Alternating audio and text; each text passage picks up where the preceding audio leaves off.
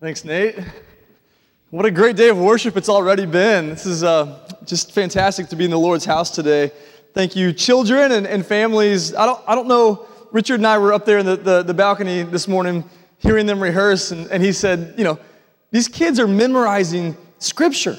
You know, my, my son's going to be able to say, you know, love the Lord your God with all your heart and all your soul and all your might because he's hiding it in his heart as he sings it it's such an important thing to have this uh, children's choir.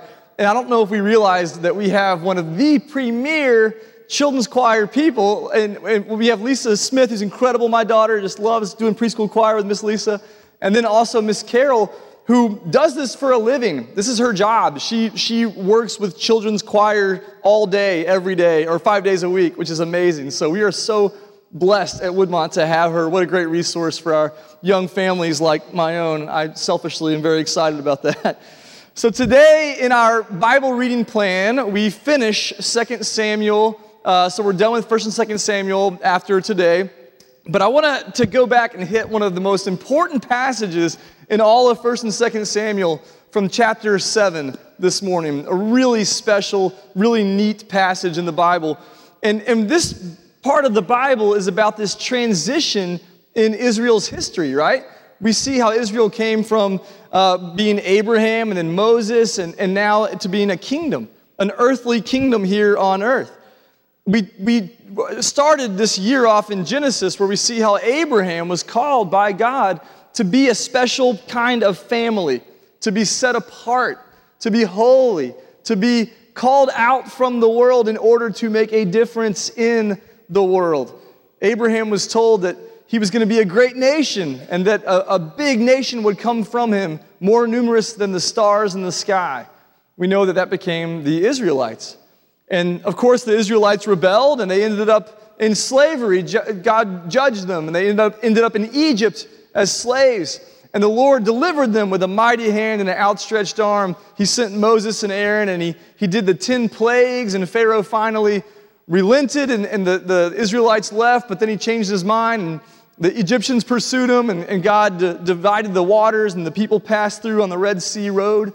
You know the story. They ended up at Mount Sinai where the Lord appeared in, in majesty and glory and fire and cloud and he gave his people the law at Mount Sinai. But, but then when they arrived at the, the promised land, the land of Canaan, they, they were too fearful. Only Caleb and Joshua said, We can do this. The rest of them said, No way, we're going back. So the Lord led them into the wilderness for 40 years.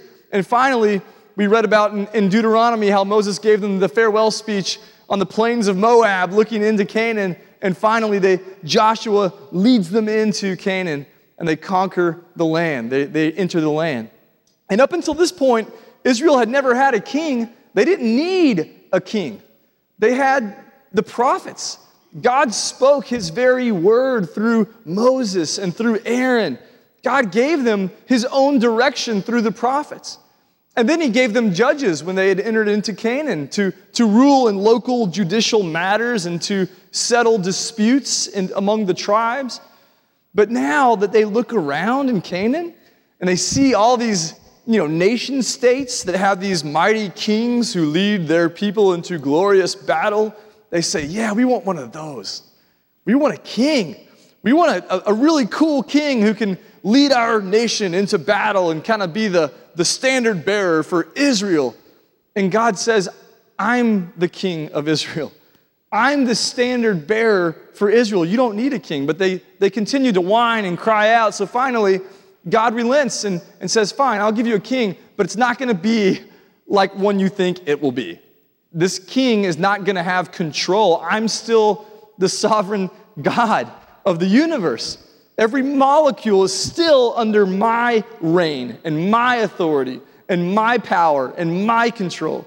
This king I'll give you is supposed to be kind of a vice king, kind of a vice ruler that I will allow you to have for a season. And of course, the people love Saul, the first king of, of Israel. He's the consummate politician. He's tall and he's good looking and he's successful in military conquest. And the people love him. But of course, Saul begins to compromise. He begins to drift away from the mission that God had given to the people of Israel way back in Genesis 12 to be a conduit of God's blessing to the world, he lost sight of that. He started seeing, you know, some success militarily. He started seeing, I'm, I'm the king of Israel. That's a pretty cool thing. And he loses sight of the mission of God for Israel. He begins to do some really foolish things that really mess up. He, uh, he was easily distracted. He lost his focus on the Lord and, and began, like I said, to make these little compromises. He offered an unlawful sacrifice when he was in a hurry and Samuel didn't show up in time. He said, nah, just give me the, give me the ox, I'll do it. an unlawful sacrifice in an effort to manipulate God in order to, to get God's favor. If we're going to go into battle, I better burn this ox right now. I'll just do that so we can make God fight for us. You don't make God do anything. He didn't realize that. He made ridiculous orders. He, he, one time he forbade anyone in Israel to eat until they had defeated the Philistines. That was a silly law. His own son broke that law. He, uh, he went into battle without hearing confirmation from the Lord. He waited and waited, and God didn't answer, so he said, We're doing it anyway, let's go. How do you think that battle went? Not good. And then when God tells him to destroy everything among the Amalekites' camp, he goes in and you know ready to destroy everything, but he's like, ooh, that's shiny. I think I'm gonna keep that. He takes the gold and the silver, and then he destroys, oh yeah, you guys destroyed that, that worthless junk. Yeah, God said destroy it, so get rid of that junk, but let's keep this nice stuff for ourselves. Disobeyed the Lord, so the Lord rejected Saul. He withdrew his spirit, 1 Samuel says, from Saul. He sent Samuel to anoint a new king, a young shepherd boy named David, the youngest of Jesse's sons. He would be the next king.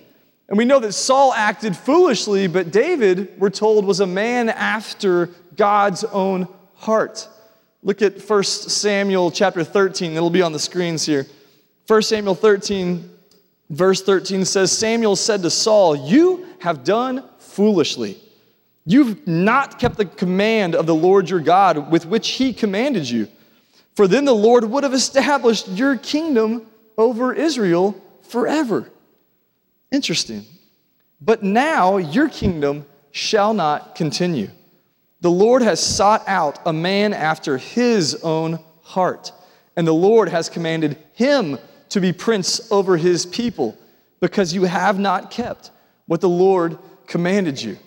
A man after God's own heart, the man of, of God's own choosing. We mentioned last week how David, even though he was anointed early on, he still had to wait for his turn. Saul remained on the throne for years after David's anointing. And after David had killed Goliath, the, the champion, the mightiest of the mighty Philistines, that his popularity just soared. He went from being a court musician to being a military commander, and the people loved him. They sang songs. David has slain his tens of thousands, and Saul has slain his thousands. They, they mocked Saul. So Saul, of course, became insanely jealous, insanely paranoid, and he openly tried to kill David, threw a spear at his head a couple times. He just ordered his army, kill David. I'm not going to have it anymore. But, and then we talked about last week how Saul shows up in this cave where David happens to be hiding with 600 men, and they all say, God's given you Saul today. Go, go kill him. And David says, Awesome. And he takes his sword and runs up there and sneaks up on him, raises that sword, ready to kill Saul. Finally, he's going to be the king. And something stops him. He realizes God's anointed is before me. This is God's plan. Who am I to, to take vengeance on Saul? The Lord will do this in His perfect timing and in His perfect way. So he decides to let God be God instead of playing God. And he only cut off a corner of his robe and said, The Lord will avenge me. But far be it from me. My hand will not be against you. Let the Lord do that. Let the Lord handle it. Let God be God. So today we're going to look at another text about King David, 2 Samuel 7. And like I said, this is one of the key passages in all of the scripture in terms of laying out God's salvation plan. What is God doing in the big story of Scripture? From Genesis to Revelation, this is one of the key, this is called the Davidic covenant. It's a, a, a turning point in the way that God relates to his people and to the cosmos, the created order, the universe. So, we're going to read this text uh, together this morning. Why don't we stand in honor of God's word as we read the first three verses this morning? 2 Samuel 7, verse 1. Now, when the king lived in his house, and the Lord had given him rest from all his surrounding enemies, the king said to Nathan, Hey, like that guy, the prophet, See now, I dwell in a house of cedar, but the ark of God dwells in a tent. And Nathan said to the king, Go, do all that's in your heart, for the Lord is with you. This is the word of God. You can be seated. So at, at this point in Israel's history, David had secured the borders of Jerusalem. He had vanquished all the enemies of Israel. The Philistines had been subdued. All the, the, the surrounding kingdoms that used to just make mayhem for the Israelites had been squashed. David had built out the walls of Jerusalem. He had expanded the city, and peace was on Israel. It's really the high point in Israel's history. It's the most triumphant time for their whole country. They're a mighty nation in, in commerce, in trade, in military might. This is kind of the, the high point for Israel. And so David sits there in this beautiful new constructed city, in his beautiful new palace that's just flourishing under God's leadership because, as Nathan says, God was with David in all that he did. But David realizes something's not right.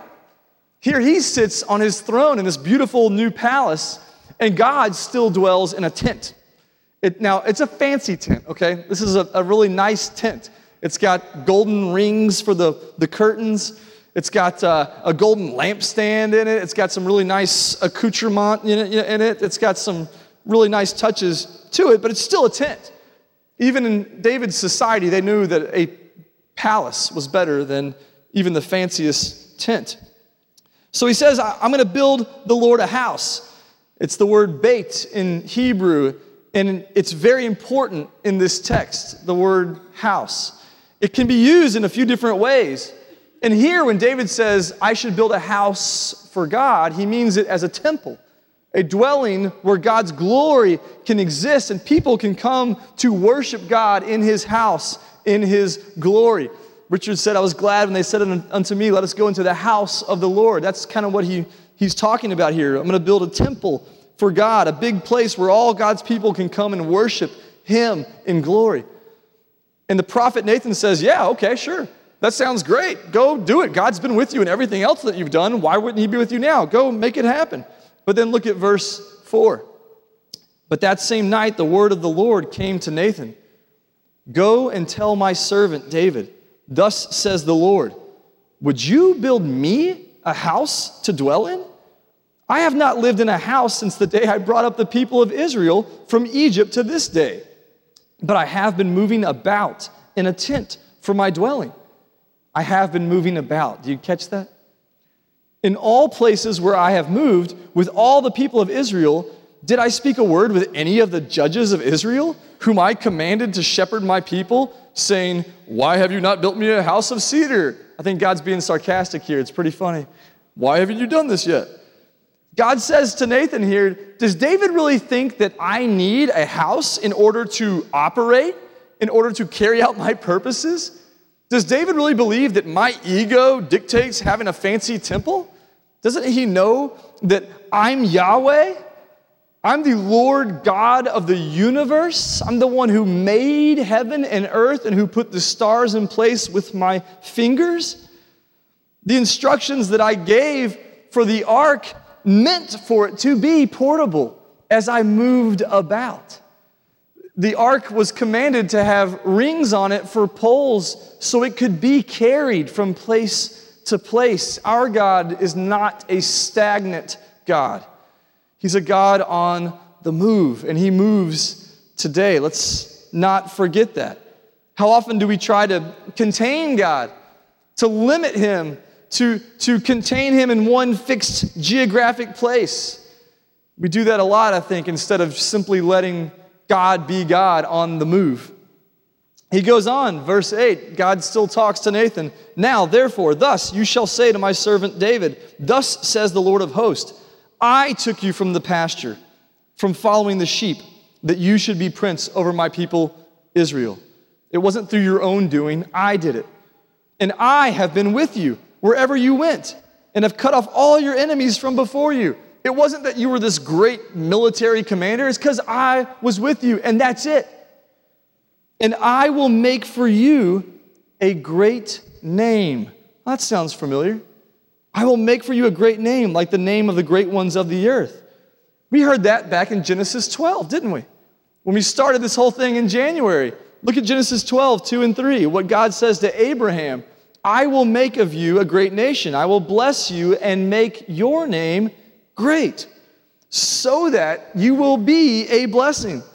I will bless those who bless you, and he who dishonors you I will curse, and in you all the families of the earth shall be blessed. That was God's plan.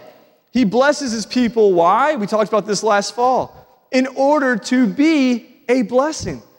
Remember, we talked about how our tendency is when God blesses us is just to kind of hold those blessings to ourselves and say, Sweet, thanks, God, this is awesome.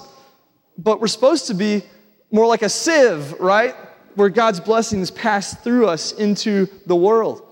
It's much better to be a conduit of God's blessing into the world rather than just a bowl. I love Mark Anderson, Manderson here, that said, uh, don't roll like a bowl, live like a sieve. Good stuff. Important to remember. I won't forget that one. God wants to make David into a great nation. And he has made David into a great nation. Why? Not just so David could feel proud or important as the ruler of this cool nation. No, so that God's redemptive purposes could be carried out through Israel into the world. And then he, God goes further in verse 10 And I will appoint a place for my people Israel and will plant them so that they may dwell in their own place and be disturbed no more. And violent men shall afflict them no more as formerly from the time that I appointed judges over my people Israel. And I will give you rest from all your enemies. True rest only comes from God. How many of you feel tired today? Don't raise your hand. True rest is only given by God's grace. No matter how much sleep you get, no matter how calm things may seem in your life, you will not be at peace. As St. Augustine said, our souls find no rest until they rest in thee, O God.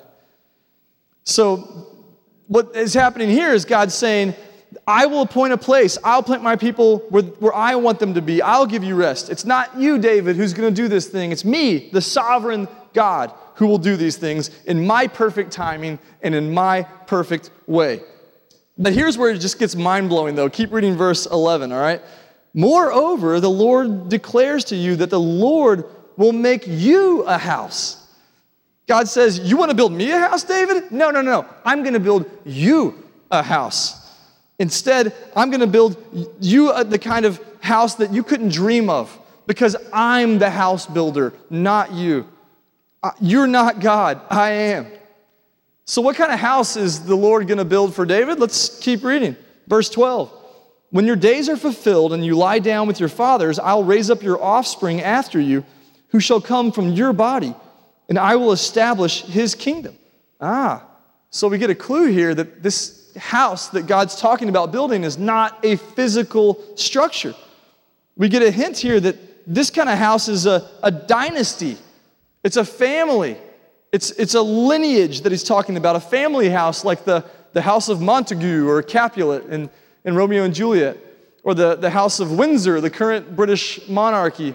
You know, Henry VIII came from the house of Tudor, right? When the Tudors ruled. It's a, it's a family that he's talking about, a lineage, a dynasty. That's the kind of house that he's referring to. So, what will it look like? Verse 13 Your offspring, he shall build a house for my name and I will establish the throne of his kingdom forever. Okay, well, I, I, know that he's probably talking about Solomon here, right? Solomon was the next king after David, his son, who really shouldn't ever have been king. He was about 10th in line in the succession of kings. But I know that, that through God's will, Solomon became king, and that he did build a house for God. He built the temple. That the temple house was constructed by Solomon. I get that, but it says here that his kingdom will be established forever.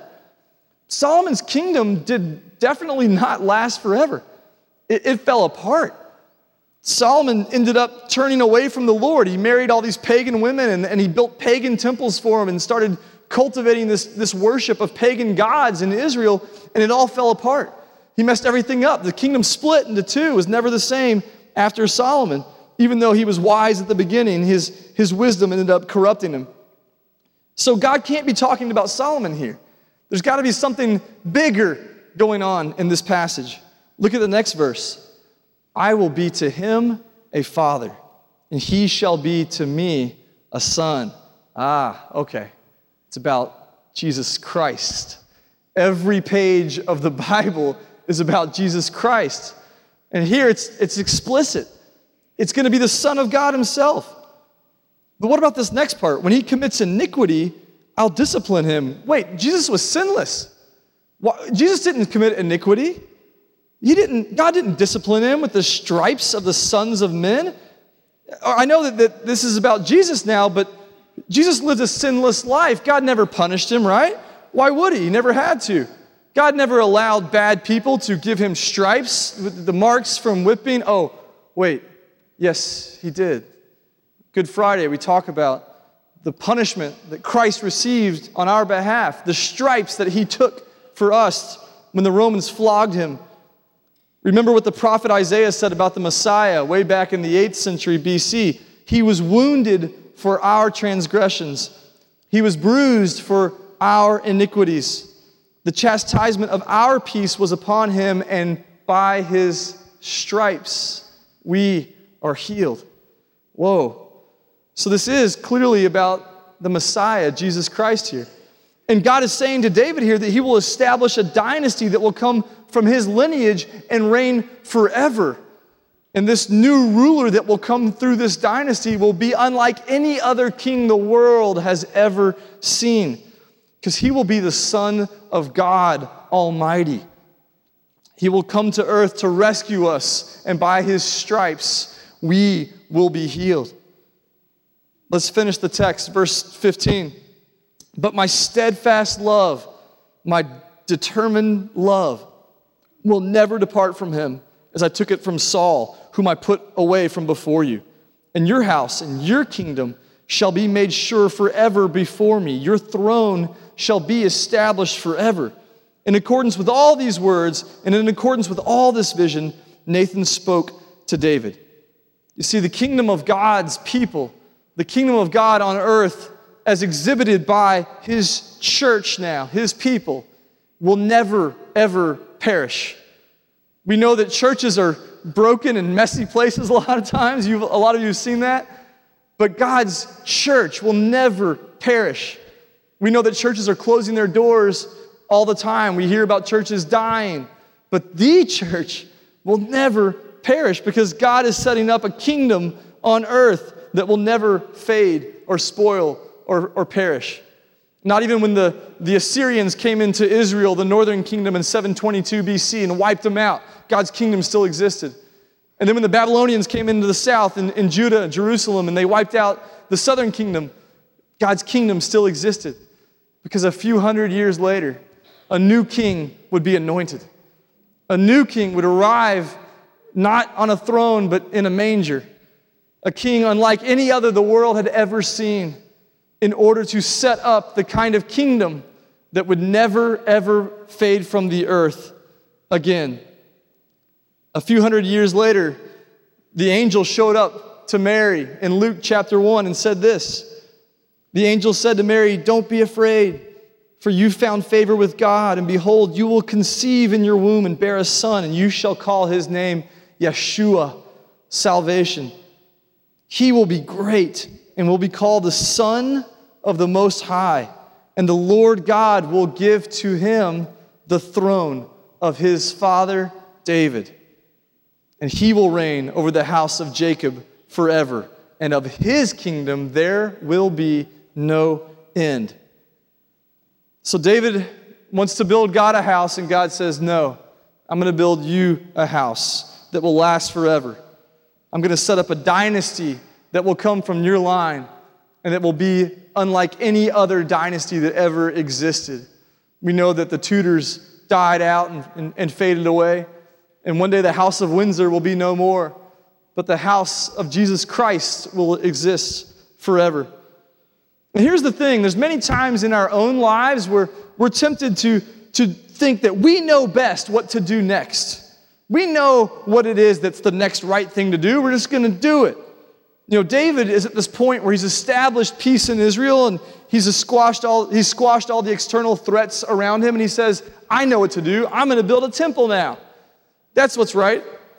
But he forgets that God is God and that David is not God. God is the house builder. David is but dust that God has breathed into. Psalm 127 reminds us of this truth. Psalm 127 1 says, Unless the Lord builds the house, those who build it labor in vain. Unless the Lord builds the house, it's no good. It's all vanity. It's worthless. David wants to build a house, but it's worthless unless the Lord is the one who builds the house. So, for us today, if we're going to see our dreams, our efforts, our vision for the future come to fruition, come to bear any kind of fruit and meaning in this life and the next, then we must be sure that it's the Lord who's establishing our ways, that it's the Lord who plans our steps, that it's the Lord who builds the house that we are seeking to build. This is true in a marriage. I get to do premarital counseling. I love it as part of my job. Got a couple couples that I'm talking to right now. And basically, it comes down to the idea that the Lord has to be the one building your marriage because you can't do it. You can't, it'll fail every time. It's true in our families. You can't parent unless the Lord establishes your parenting. You can't honor your father and mother the way so many of you have honored aging parents in this congregation unless the Lord establishes that work. It's true in your vocation. All of our careers are just vanity, a chasing after the wind unless the Lord is establishing our work.